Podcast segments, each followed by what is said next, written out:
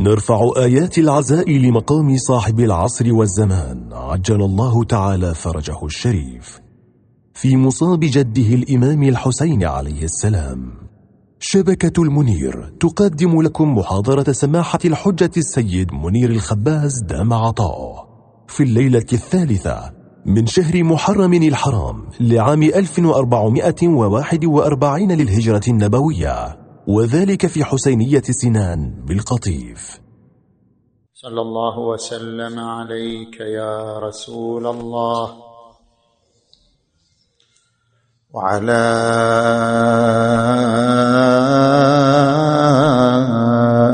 أهل بيتك المنتجبين يا ليتنا كنا معكم. فنفوز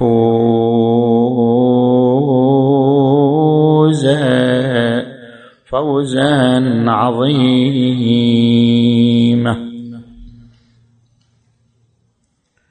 أعوذ بالله من الشيطان الغوي الرجيم.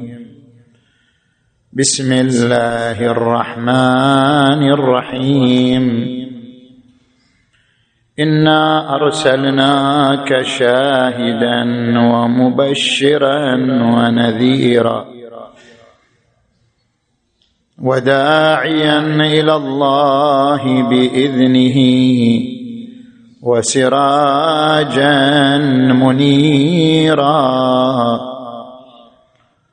آمنا بالله صدق الله العلي العظيم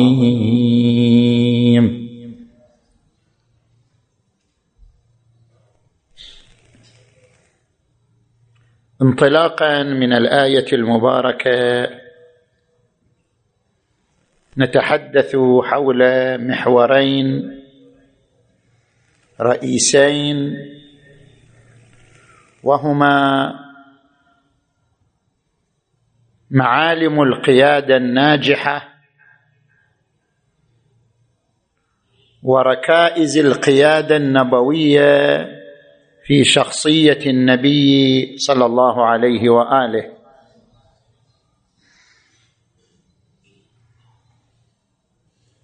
نأتي إلى المحور الأول ألا وهو الحديث عن معالم القيادة الناجحة. كيف تكون قائدا ناجحا في أسرتك؟ كيف تكون قائدا ناجحا في مدرستك؟ كيف تكون قائدا ناجحا في مجتمعك؟ من هنا نطرح عدة أسئلة. ما هو تعريف القيادة؟ ما هي سمات القيادة؟ ما هي أدوات القيادة؟ ما هي عتبات سلم القيادة؟ السؤال الأول ما هو تعريف القيادة في منظور علم الإدارة؟ القيادة بذل الجهد في التأثير على سلوك الأفراد وتوجيه نشاطهم في جو من التعاون نحو تحقيق الهدف. كل مؤسسة كل شركة كل مدرسة كل مجتمع هو مثل سفينة شراعية تعبر البحر. السفن الشراعية عندما تعبر البحر وتواجه العواصف الهوجاء والأمواج العاتية هنا تحتاج السفينة إلى القيادة. صدى كثير صاير في الصوت. هذا الصدى وقت المصيبة مو وقت الموضوع. السفينة الشراعية وهي تجتاح البحر وتمر بالعواصف الهوجاء تحتاج إلى فن القيادة.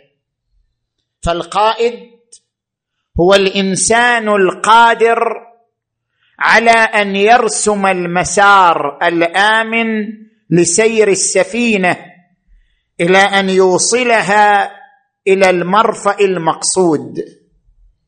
ثم يسلم القيادة لغيره. من هنا ننتقل إلى السؤال الثاني ما هي سمات القيادة؟ أهم سمات القيادة سمات ثلاث. القدرة على التنظير والتطوير.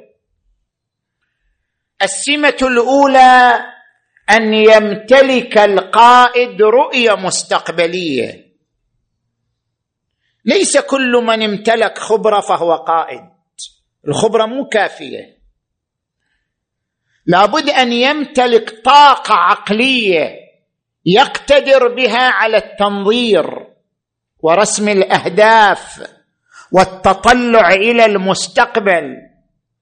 القدرة على التنظير ورسم الأهداف والتخطيط للمستقبل هذه الرؤية المستقبلية سمة ضرورية من سمات القيادة الناجحة. قال أبو ذر لرسول الله صلى الله عليه وآله يا رسول الله أوصني. قال أوصيك إذا هممت بأمر فتدبر عاقبته اقرأ المستقبل فإن يك خيرا فأمضه وإن يك شرا فانتهي عنه تراجع عنه. السمة الثانية اختيار الفريق ذوي الكفاءة المتعاون. أنت كقائد أنت مدير مدرسة أنت مدير شركة أنت رجل دين تدير عملية تبليغية تربوية اجتماعية. كل واحد في مجاله كل واحد في منصبه. إذا كنت قادرا على اختيار فريق من ذوي الكفاءة المتعاونين مو فقط ذو كفاءة وإنما يملكون روح التعاون وتلاقح التجارب وتلاقح الطاقات. القدرة على اختيار فريق من ذوي الكفاءة قادر على التعاون هو سمة من سمات القيادة الناجحة. أما إذا كنت فاشلا في اختيار الفريق المتعاون أنت تفقد سمة أساسية من سمات القيادة. وتعاونوا على البر والتقوى ولا تعاونوا على الإثم والعدوان. السمة الثالثة التدرج. ليست القيادة بمشاريع ارتجالية ولا بمشاريع انفعالية. القيادة تعني مشاريع متدرجة تسير من مرحلة إلى أخرى. من الأسهل فالأصعب القيادة تدرج. النبي محمد صل وسلم على محمد افتتح مشروعه القيادي بهذه الآية وأنذر عشيرتك الأقربين. واختتم مشروعه القيادي بهذه الآية. يا أيها الرسول بلغ ما أنزل إليك من ربك وإن لم تفعل فما بلغت رسالته. والله يعصمك من الناس. ثلاث وعشرون سنة بين الآيتين. من خلال هذه المشاريع بين هاتين الآيتين لمدة ثلاث وعشرين سنة استطاع رسول الله صلى الله عليه وآله أن يؤهل الأمة لتقبول رسالته وأن يؤهل الأمة لقبول خليفته الذي نصبه من بعده يوم غدير خم. اذا التدرج سمة أساسية من سمات القيادة الناجحة. ثم نأتي للجواب عن السؤال الثالث. ما هي أدوات القيادة؟ حتى أكون قائد. قائد رياضي قائد ديني قائد اجتماعي أي مجال. حتى أكون قائدا ناجحا. ما هي أدوات القيادة؟ هناك أربع أدوات. أداة التأثير. أداة الاتصال أداة التحفيز أداة التطوير. أداة التأثير كيف اثر في الآخرين؟ القائد هو من يؤثر. يعرف نجاح القائد بمساحة تأثيره. يعرف نجاح القائد بنفوذه. كلما كان أكثر تاثيرا كان أقوى قيادة. كيف أؤثر في الآخرين؟ أداة التأثير هي عبارة عن امتلاك القدرة البيانية على الإقناع والقدرة السلوكية على الجذب. يمتلك قدرتين. قدرة بيانية على الإقناع عند بيان يقنع به الآخرين. يقنع الآخرين بأهدافه بمسيرته. القدرة البيانية على الإقناع أداة من أدوات التأثير. ورد عن الإمام علي عليه السلام المرء مخبوء تحت طي لسانه لا تحت طي لسانه. ليست قيمته بشكله قيمته ببيانه بإنتاجه بعطائه. القدرة البيانية مهمة والقدرة السلوكية أن يكون سلوكه جذابا. يجذب الآخرين نحوه ليتأثروا بسلوكه أن يكون سلوكه جذابا. كما ورد عن الإمام الصادق عليه السلام كونوا دعاة لنا بغير ألسنتكم. الأداة الثانية أداة الاتصال التواصل مع الناس. كيف تتحقق هذه الأداة؟ أداة الاتصال بالاحترام المتبادل بالتواضع بزرع الثقة في الناس بالتعاون معهم.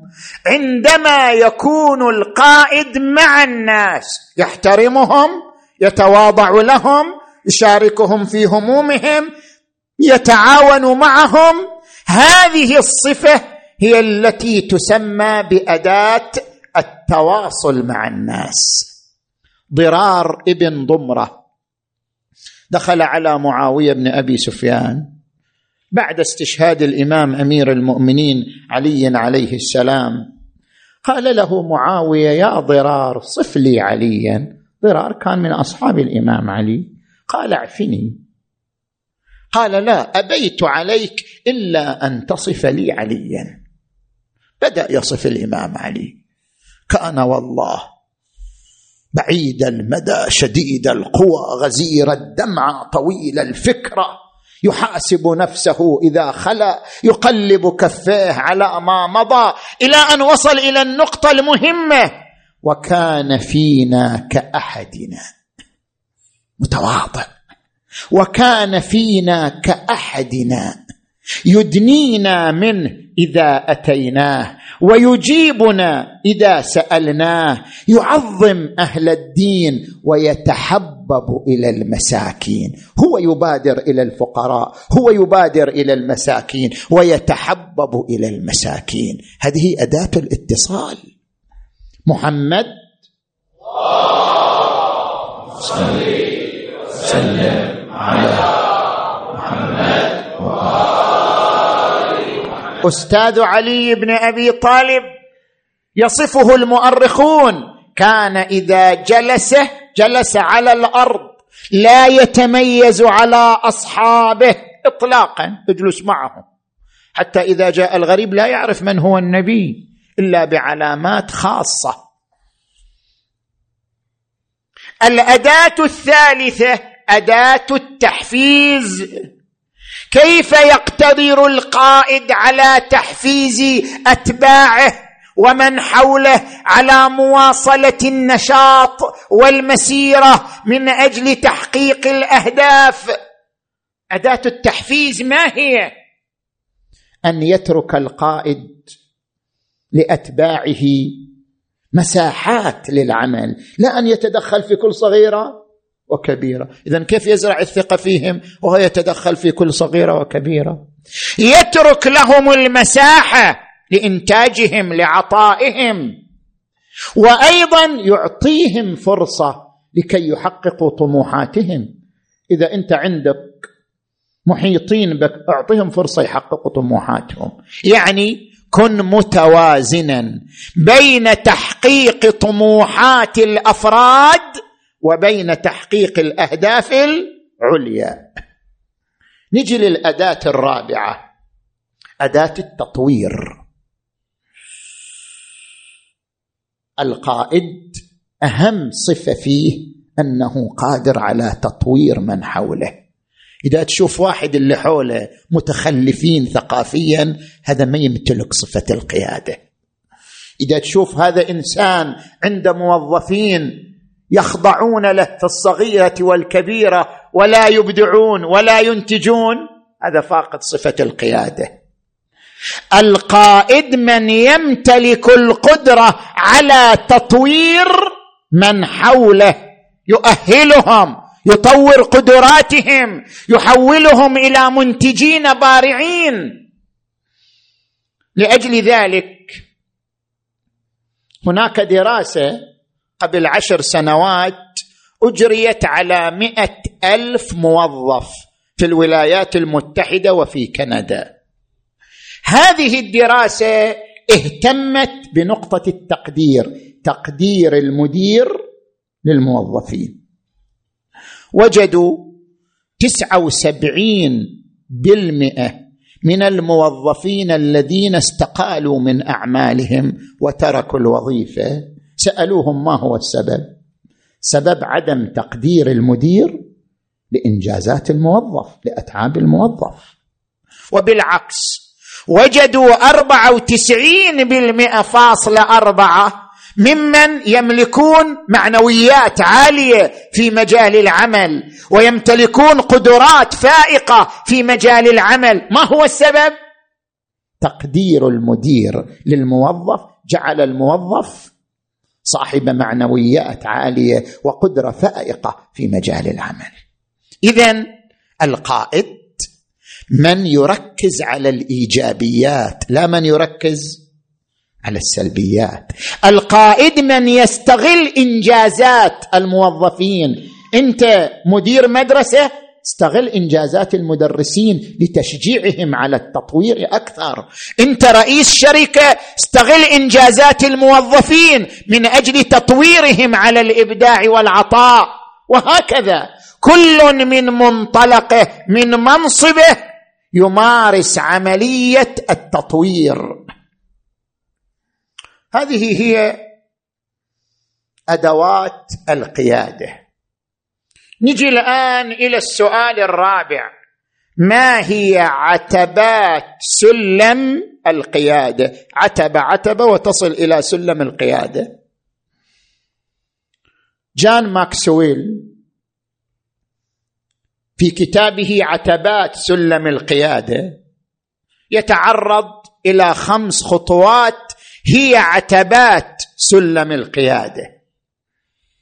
العتبة الأولى المنصب.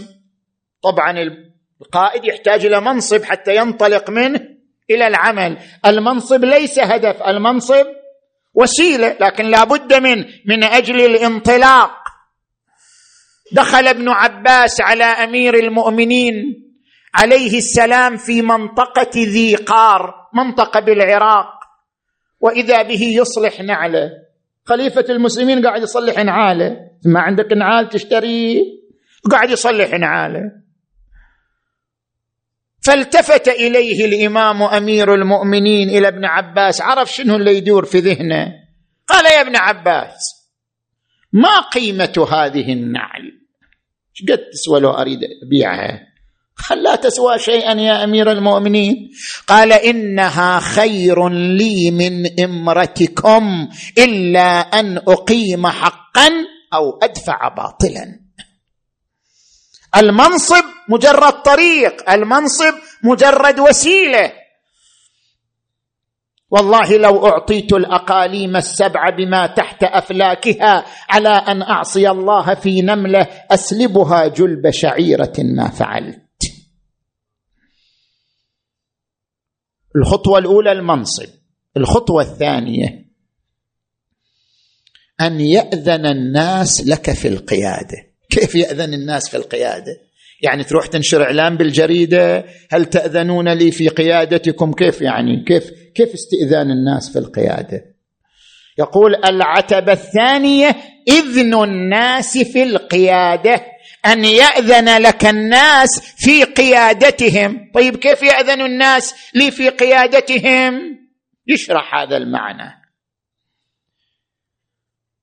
القائد من خلال سلوكه وإنجازاته يستطيع أن يضمن انقياد الناس إليه طوعا وهذا هو إذن الناس. عندما يرون إنجازاته عندما يرون مواقفه عندما يرون أنه منهم حينئذ ينقادون إليه طوعا وهذا هو عبارة عن إذن الناس له في القيادة.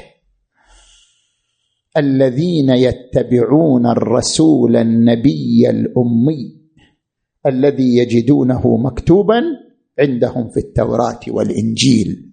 وجدوه بهذه الصفات وجدوه بهذه الهيئة فبما رحمة من الله لنت لهم ولو كنت فظا غليظ القلب لانفضوا من حولك. العتبة الثالثة اختيار الفريق الفعال بمحو التمايز. أكبر مهمه للقائد أن يلغي الفواصل بين أفراده. ما في فواصل. أن يلغي الفواصل والحواجز بين أفراده بين أتباعه بين محيطه.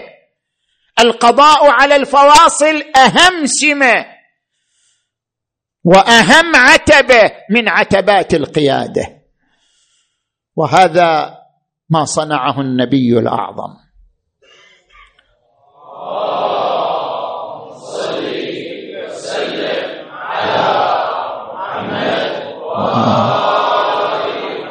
بمجرد أن جاء قال لا فضل لعربي على عجمي إلا بالتقوى كلكم لآدم.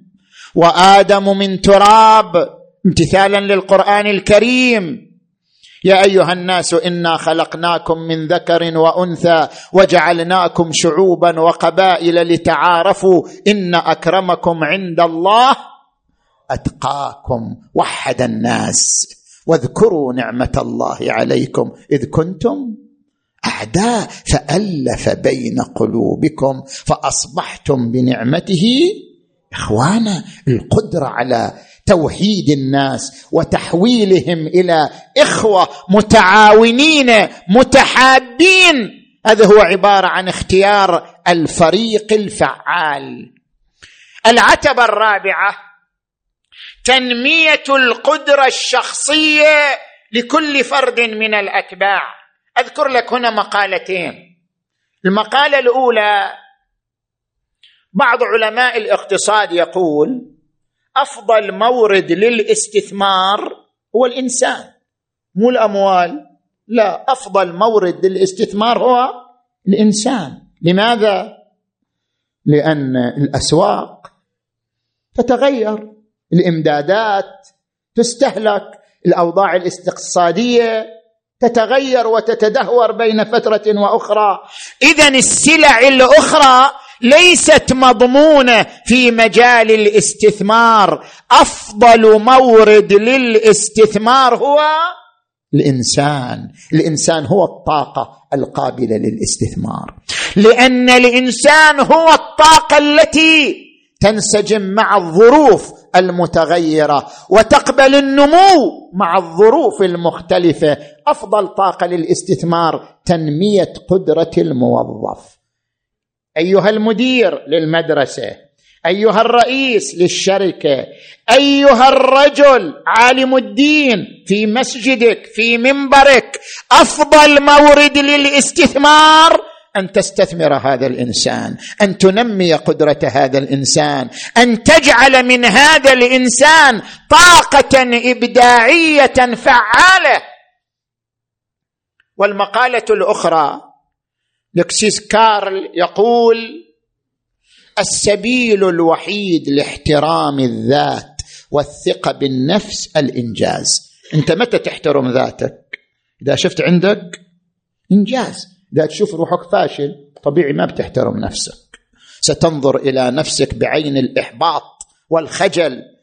الطريق لكسب الثقة بالنفس واحترام الذات هو الإنجاز. لذلك القائد هو من يربي أتباعه على الإنجاز كي يربيهم على احترام الذات والثقة بالنفس.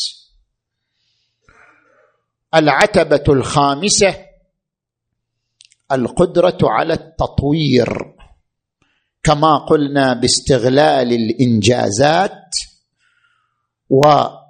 والتركيز على الإيجابيات وعدم التركيز على السلبيات. يذكر ماكسويل في كتابه هذا. يقول فرق بين القادة التحويليين والقادة اللاصقين. قائد اللاصق اللي ما يتباعد عن موقعه. والقائد التحويلي يحول القيادة إلى غيره.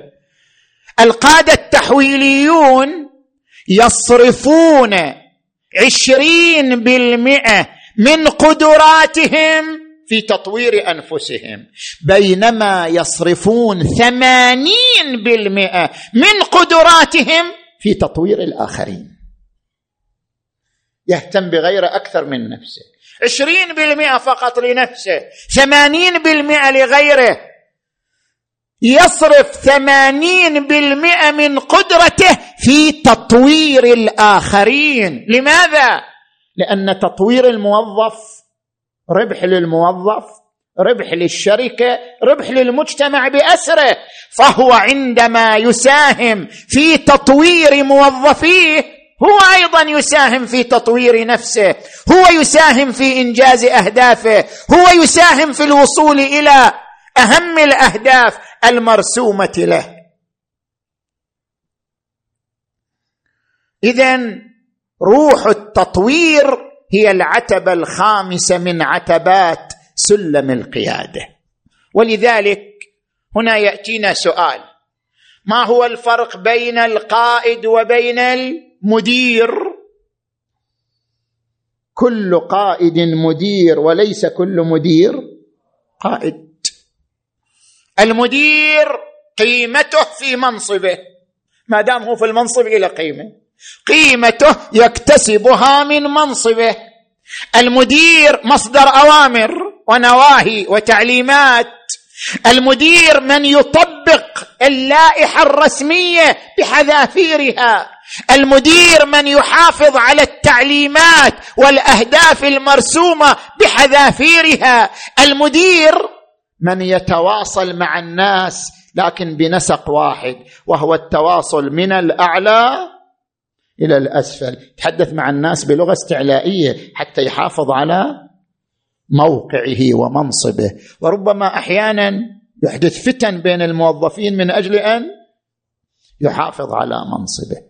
بينما نجي للقائد. القائد من يكتسب قيمته لا من منصبه بل من إنجازاته بل من إنتاجه. القيادة موقف وليست منصب. القائد من لا يصدر أوامر وإنما يسأل عن الأعمال. القائد لا يقول أنا ما ينسب الإنتاج إليه وإنما يقول نحن إشارة إلى الفريق المتعاون. القائد من يخرج قاده لا من يخرج اتباع شوف هذه نقطة مهمة. القائد من يخرج قادة لا من يخرج أتباع. الأستاذ من يخرج أساتذة لا من يخرج تلامذة. القائد من يخرج قاده لا من يخرج قطيعا واتباعا. لذلك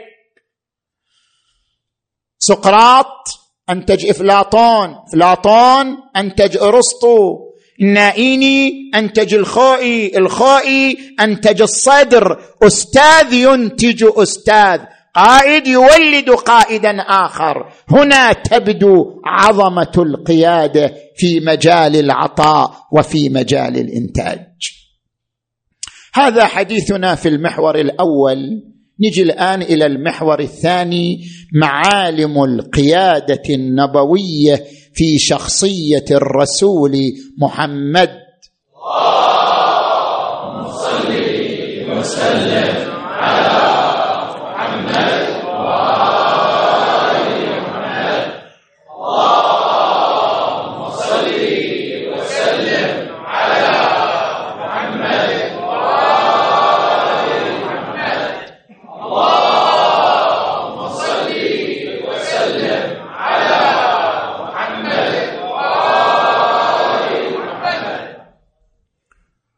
هل اطلعتم على كتاب قيادة محمد؟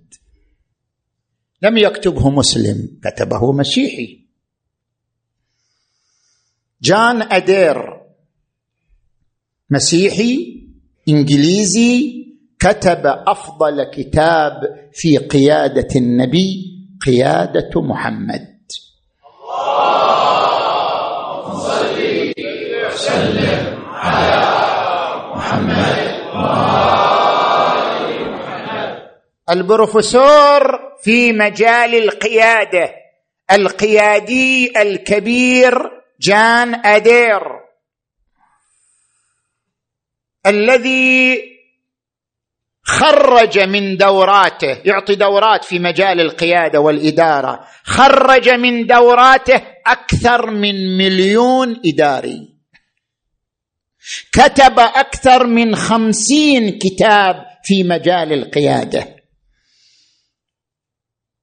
اختير زميلا للملكية التاريخية البريطانية. اختير رئيسا لقسم دراسات القيادة في الأمم المتحدة. توج كتاباته بهذا الكتاب قيادة محمد. في هذا الكتاب يذكر هو يقول وصلت إلى هذه النتيجة. القيادي الأمثل في المجتمع البشري محمد بن عبد الله.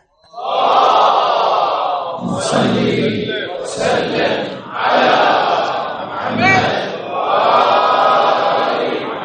ويؤكد ما ذكره مايكل هارت الذي قال أعظم القادة قاطبة محمد. صل وسلم على محمد معهد الإدارة المعهد الأول للإدارة في بريطانيا اختار هذا الكتاب بالذات. لجائزة أفضل كتاب في مجال الإدارة. معالم القيادة في شخصية النبي صلى الله عليه وآله بعضها عقلي بعضها روحي بعضها اجتماعي نتعرض إليها. المعلم الأول الطاقة العقلية التي كان يمتلكها النبي التميز في القدرة على التنظير والتميز في القدرة على التطبيق. يعني جمع القدرتين. طبعا في علم القانون ماذا يقولون؟ يقولون السلطات الثلاث ما تجتمع في واحد. سلطة تشريعية وسلطة تنفيذية وسلطة قضائية. لا بد من الفصل بين السلطات لضمان مسيرتها.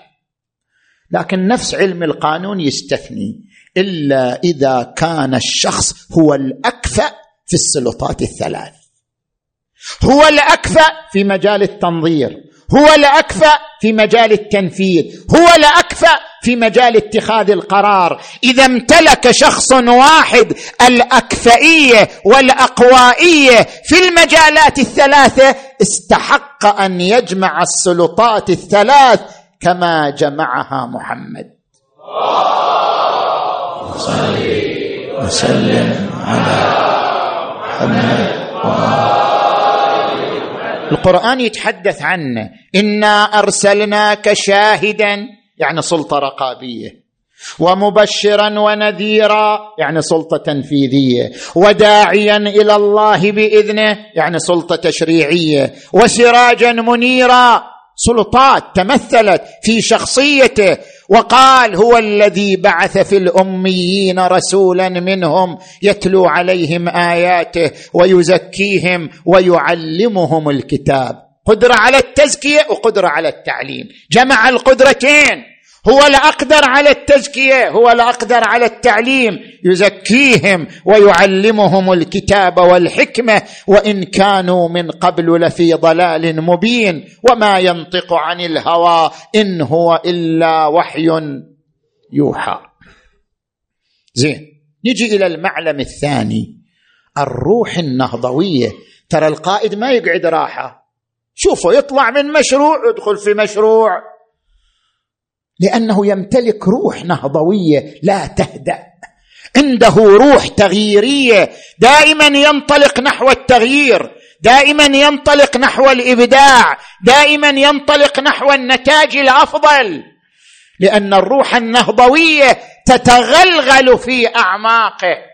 القرآن الكريم يشير إلى هذه الروح في النبي صلى الله عليه وآله عندما يقول يأمرهم بالمعروف وينهاهم عن المنكر يحل لهم الطيبات يحرم عليهم الخبائث ويرفع عنهم إصرهم والأغلال التي كانت عليهم. شنو معنى إصرهم والأغلال التي كانت عليهم؟ العادات والتقاليد. العادات والتقاليد هي أكبر أغلال أكبر إصر. في علم الاجتماع أكثر شيء ضاغط على الإبداع والإنتاج العادات والتقاليد الاجتماعية. تخنق الإبداع تخنق الإنتاج. لذلك العادات والتقاليد إذا لم يكن لها جذر ديني جذر عقلائي أول من يتصدى لتغييرها هم القادة الناجحون. لأنها عائق أمام الإبداع عائق أمام الإنتاج. لما جاء النبي صلى الله عليه وآله.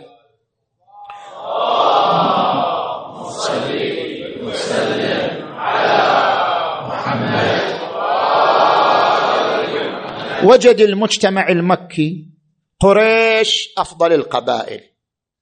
وبنو هاشم أفضل قريش. والعرب أفضل من غير العرب. والغني أفضل من الفقير. عادات وتقاليد. محاها النبي صلى الله عليه وآله خلال سنوات قلائل. لا فضل لعربي على عجمي إلا بالتقوى ولا فضل لقرشي على غيره. مع هذه الأمور. ولذلك عاش مع الناس سواسية. بلال بن رباح عبد صار يصلي ويمارس العطاء والإنتاج إلى جنب الهاشمي. بلال بن رباح عمار بن ياسر إلى جانب جعفر بن أبي طالب يمارسان العطاء والإنتاج في جو من التعاون. زين العابدين علي عليه السلام رآه ابن شهاب الزهري وهو متعلق بأستار الكعبة يبكي. قال ما يبكيك يا زين العابدين؟ وأنت سيد بني هاشم جدك رسول الله. قال دع عنك حديث أبي وجدي. إن الله خلق الجنة لمن أطاعه ولو كان عبدا حبشيا. وخلق النار لمن عصاه ولو كان سيدا قرشيا. تأتي إلى المعلم الثالث. المعلم الثالث الطاقة الروحية. الطاقه الروحية تتألف من عناصر ثلاثة. العنصر الأول هو الاستقامة. إذا القائد مو مستقيم ما تصير قيادة ناجحة. الاستقامة لا بد منها. فاستقم كما أمرت. إذا رأى الأتباع استقامة القائد أصبحت قيادته جذابة ناجحة. الاستقامة ضروريتي عنصر ضروري في حصول القيادة الفاعلة الناجحة والقرآن يتحدث عن استقامة النبي ويقول ولو تقول علينا. يقدر ولو تقول علينا بعض الأقاويل لأخذنا منه باليمين ثم لقطعنا منه الوتين وقال لئن أشركت ليحبطن عملك. استقامة. العنصر الثاني الإخلاص. القائد مخلص للأهداف. يتفانى يسهر الليل يفني جسده يفني طاقته في سبيل الأهداف. لأجل الإخلاص يضمن استمرار المسيرة. القرآن يمدح الرسول في ذلك. لقد جاءكم رسول من أنفسكم عزيز عليه ما عنتم حريص عليكم بالمؤمنين رؤوف رحيم. كل طاقته يبذلها في سبيل تربيتكم في سبيل نجاح أهدافه. عزيز عليه ما عنتم حريص عليكم. بالمؤمنين رؤوف رحيم. العنصر الثالث الزهد. الزهد فردي وفي زهد قيادي. يعني أنا وإنت شنو الزهد المطلوب من عندنا؟ وشنو الزهد المطلوب من المرجع؟ يختلف القائد عن غيره في درجة الزهد. تجي إلى الزهد المطلوب من الإنسان العادي. كل إنسان مطلوب منا الزهد بس شنو الزهد المطلوب من الإنسان العادي؟ الإمام أمير المؤمنين يقول الزهد كله في كلمتين أن لا تأسوا على ما فاتكم ولا تفرحوا بما أتاكم. لا تغتر بالنعم إذا أقبلت إليك.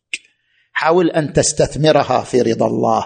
ولا تأسف على نعم فاتت عليك. لا تأسوا على ما فاتكم ولا تفرحوا بما أتاكم. كن متوازنا هذا الزهد. بينما القائد الديني لا ما يكفي هذا. يطلب منه زهد بدرجة أعلى. الإمام أمير المؤمنين علي عليه السلام جاءه الحارث بن زياد. قال له إن أخي عاصم لبس المسوح وترك العمل وهجر الناس وجلس في المسجد. يعني رجل يريد يصير شنو؟ زاهد عابد. فأقبل إليه الإمام علي. قال يا عاص يعني يا عاصم يا عاص لقد استهام بك الخبيث. الشيطان أثر عليك. أتظن أن الله الذي أحل لك الطيبات حرمها عليك؟ قل من حرم زينة الله التي أخرج لعباده والطيبات من الرزق؟ هذا استغرب الرجل. كيف الإمام علي وهو الزاهد يقول له لا تصير زاهد. يعني استغرب من الموضوع. فالتفت إليه. قال يا أمير المؤمنين أنا أقتدي بك. ها أنت في خشونة ملبسك وجشوبة مطعمك. أنا قاعد أقتدي بك. التفت إليه الإمام علي. قال يا عاص أنت لست كانا يعني الموقع يختلف. أنا موقعي موقع قيادة يتطلب مني أمر آخر. إن الله فرض على أئمة العدل أن يساووا أنفسهم بضعفة الناس كي لا يتبيغ بالفقير فقره. اذا الزهد المطلوب من القائد القائد الديني الزهد المطلوب من القيادة الدينية أن تعيش مع الناس في فقرهم. في مآسيهم في همومهم في غمومهم. إن الله فرض على أئمة العدل أن يساووا أنفسهم بضعفة الناس كي لا يتبيغ بالفقير فقره. وكان علي يلبس الثوب المرقع والنعل المخصف ويحمل جراب الطعام على ظهره يدور به على فقراء المدينة وكان في ذلك منتهجا منهاج محمد.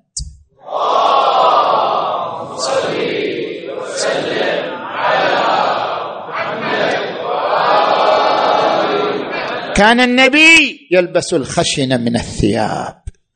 ويأكل الجشب من الطعام. وكان يسكن في بيت من سعف النخل وجذوعه. النبي ما بنى إلى بيت. هو سكن هكذا وعاش هكذا. وكان يربط حجر المجاعه على بطنه حتى يعيش صائم النهار قائم الليل. هكذا كانت حياة القائد محمد بن عبد الله صلى الله عليه وآله. نجي الآن إلى المعلم الأخير من معالم القيادة النبوية المتجسدة في شخصية الرسول الأعظم صلى الله عليه وآله ألا وهو معلم الرشد. الرشد تارى رشد فردي وتارى رشد اجتماعي. الرشد الفردي كيف أنت تصير رشيد؟ الرشد الفردي على نوعين رشد فكري رشد اقتصادي. كل إنسان منا لازم يصير عنده رشد فكري رشد اقتصادي. الرشد الفكري أن يكون فكرك جوال متفتح.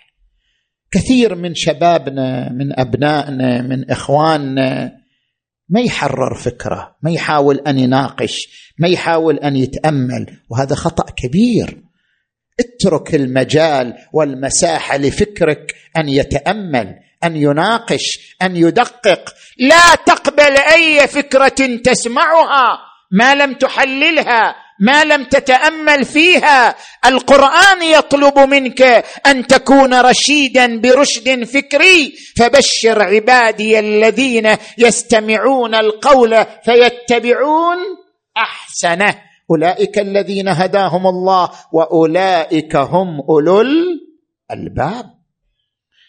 الرشد الاقتصادي هذه الثروة لا تسرف لا تبذل ضع الثروة في مواضعها. وابتلوا اليتامى حتى إذا بلغوا النكاح فإن آنستم منهم رشدا فادفعوا إليهم أموالهم. الرشد في الثروة. أما الرشد الاجتماعي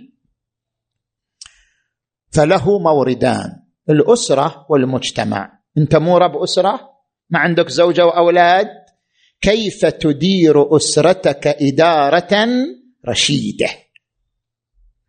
كيف تربي أسرتك تربية رشيدة؟ هذا رشد أسري يحتاج إليه كل إنسان. قوا أنفسكم وأهليكم. نارا وقودها الناس والحجارة عليها ملائكة غلاظ شداد.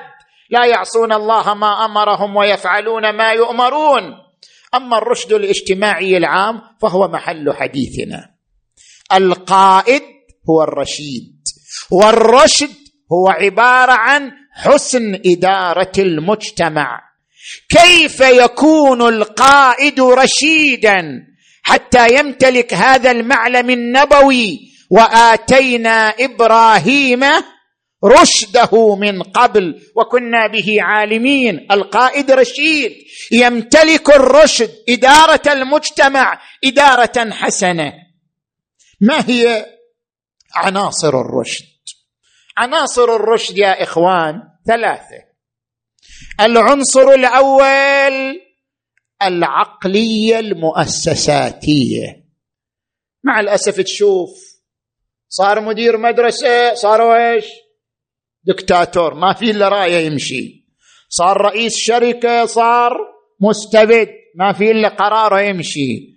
صار موقع إلى موقع اجتماعي خلاص تصور أنه بلغ بلغ العرش. بعد ما حد يتكلم أمامه. لا.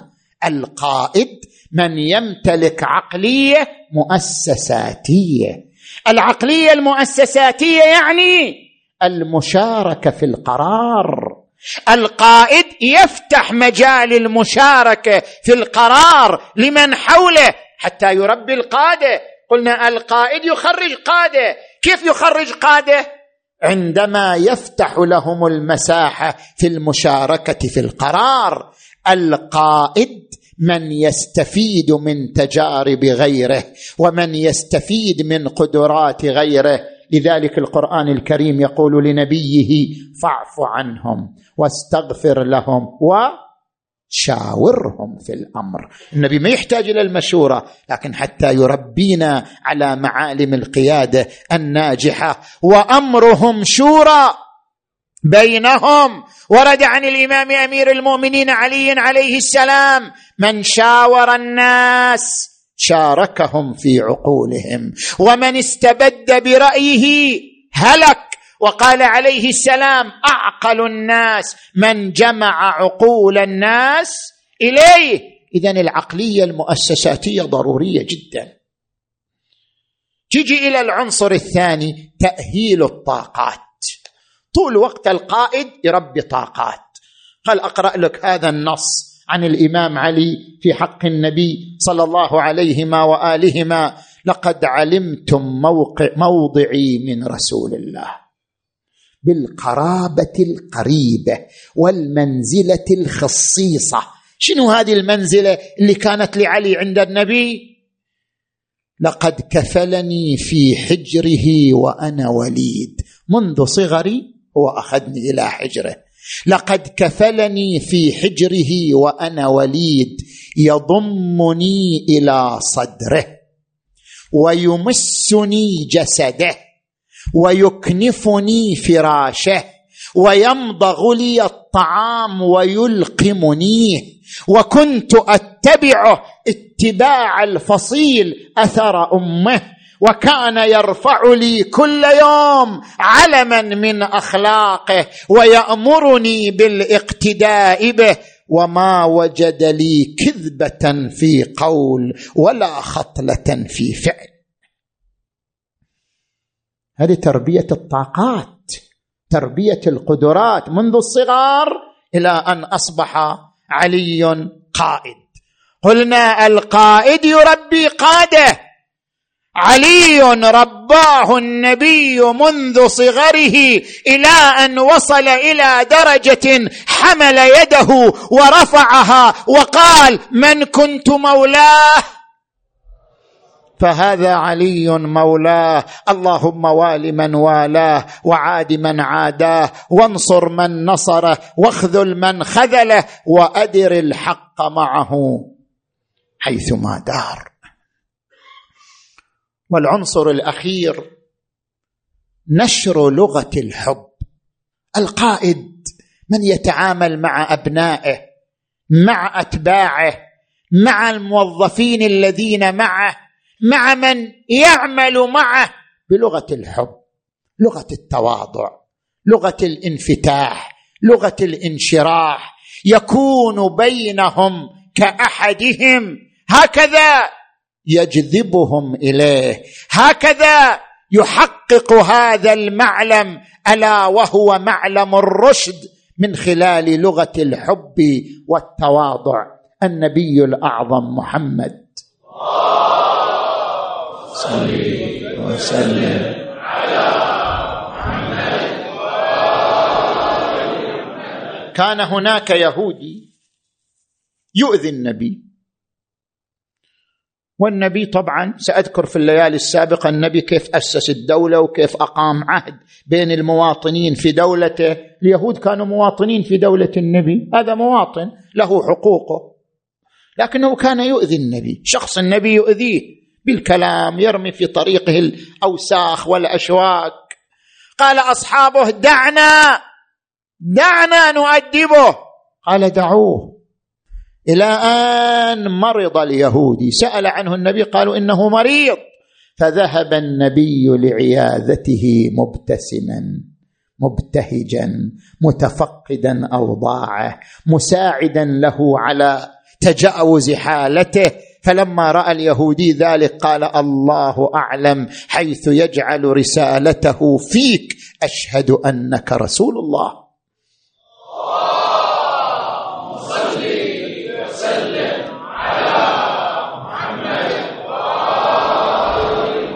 ذهب النبي إلى الطائف. فأمر أهل الطائف صبيانهم وسفهاءهم أن يخرجوا إليه خرجوا إليه يلقفونه بالحجارة والأشواك حتى دميت رجلاه. فأقبل إلى حائط حائط يعني بستان واستند إليه. ما بكى؟ ولا انزعج. ولا قال دول ما يستاهلوا ولا يستاهلوني وبعد أنا هذه آخر مرة ولا أحكي وياهم مرة ثانية ولا فيها فيه أبدا. رفع يديه إلى السماء بتلك النبضات الشريفة بتلك الدعوات الحنونة وقال اللهم اهد قومي فإنهم لا يعلمون. هذا التعامل بلغة الحب بلغة التواضع بلغة تفقد الهموم والغموم هو الذي جعل تلك القيادة قيادة رشيدة فاعلة ناجحة وخصوصا القيادة الدينية التي تحتاج إلى هذا النوع من اللمسات الإنسانية المباركة التي تجعل الأتباع يلتفون حول قائدهم التفافا انسانيا مشفوعا مقرونا. بالإجلال والتعظيم. هكذا كانت قيادة محمد.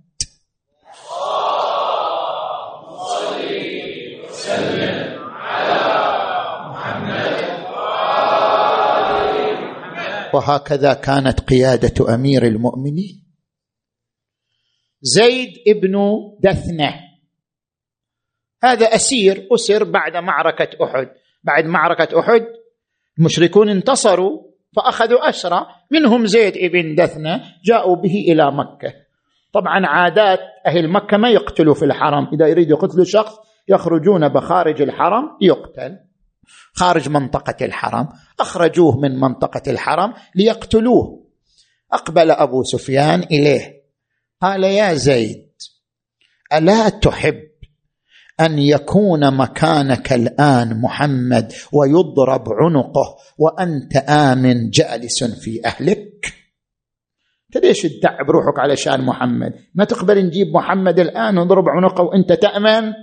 قال لا والله. والله لا أرضى أن تصيب محمدا شوكه فتؤذيه وأنا جالس. أبو سفيان استغرب. قال ما رأيت أحدا يحب أحدا كحب أصحاب محمد لمحمد.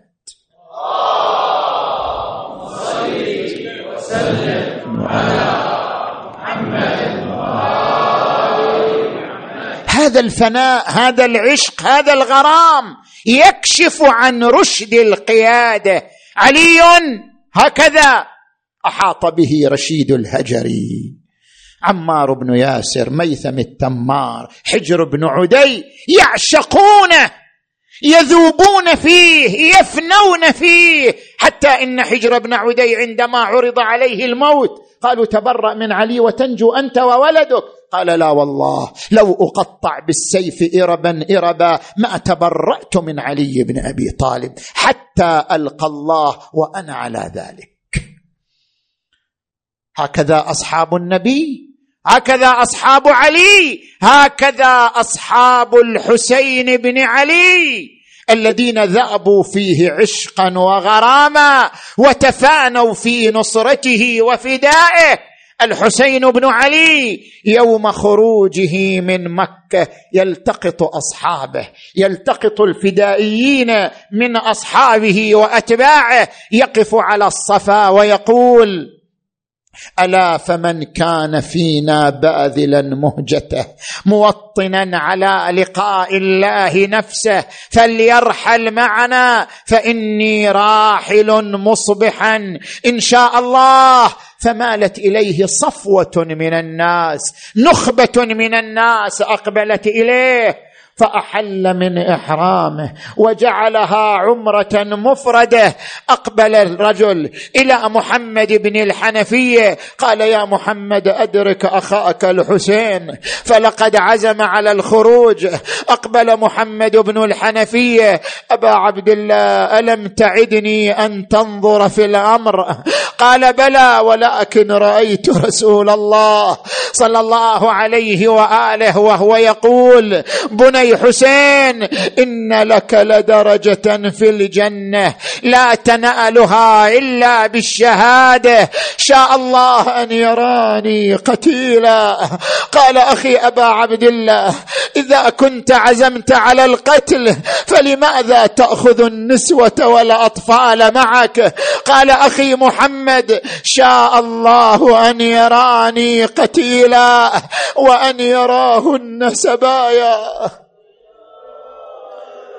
أقبل محمد بن الحنفيه إلى أخته العقيله ترى العقيله غالية غالية. العقيله عزيزه عند الجميع عند أبيها وإخوتها. أقبل إليها ابن الحنفيه أخي زينب.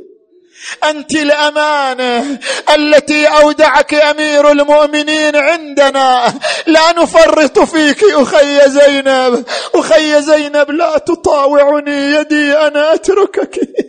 أخي زينب لا تطاوعني رجلي أنا أدعك تخرجين. التفتت إليه العقيلة قالت محمد رجلي برجل الحسين.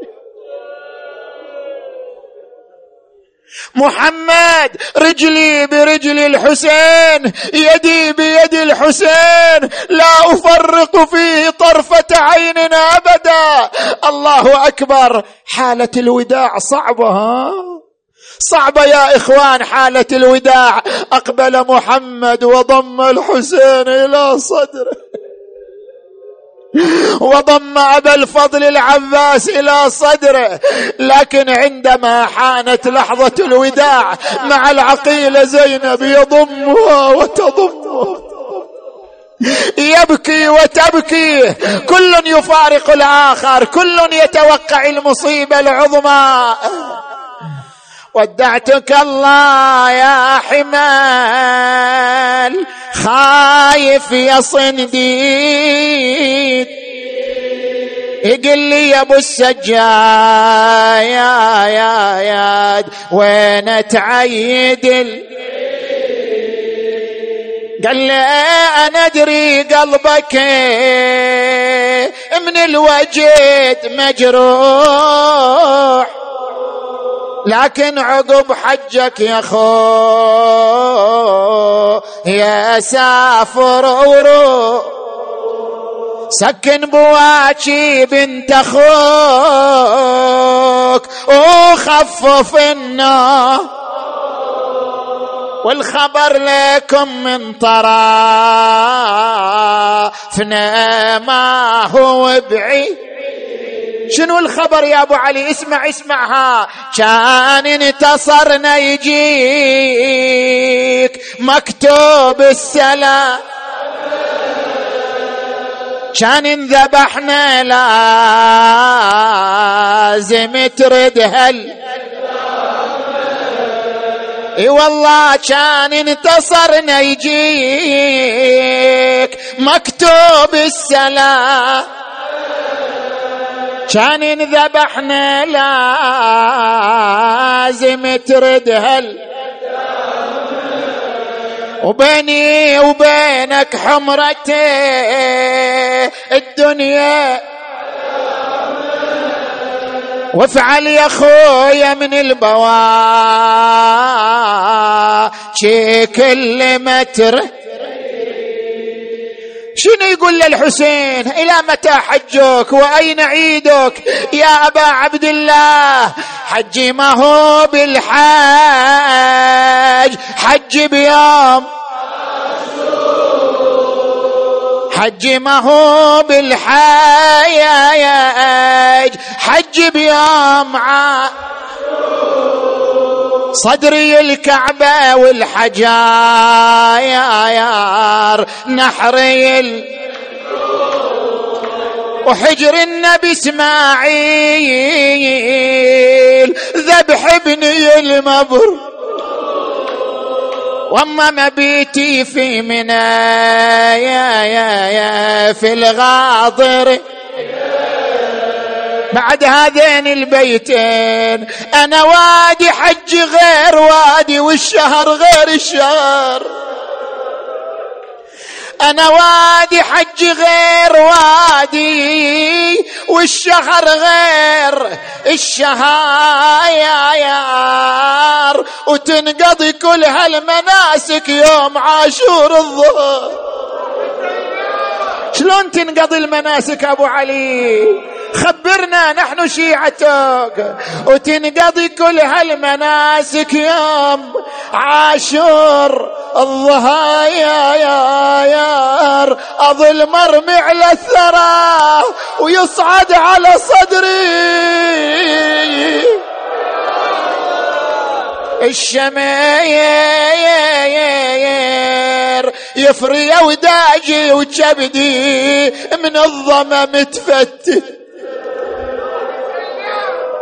وقد انجلى عن مكة وهو ابنها وبه تشرفت الحطيم وزمزم.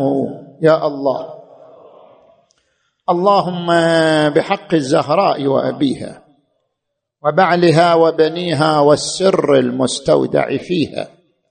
اللهم بحق العقيلة زينب. اللهم اكشف غمومنا وادفع همومنا. واغفر ذنوبنا واستر عيوبنا وكفر عنا سيئاتنا وتوفنا مع الأبرار. اللهم عجل فرج وليك وابن أوليائك واكتب له النصر والظفر واجعلنا من أنصاره والمرضيين عنده. اللهم صل على محمد وآل محمد اللهم ارحم أمواتنا وأموات المؤسسين والمؤمنين والمؤمنات وإلى أرواح أموات الجميع. بلغ ثواب الفاتحة تسبقها الصلوات.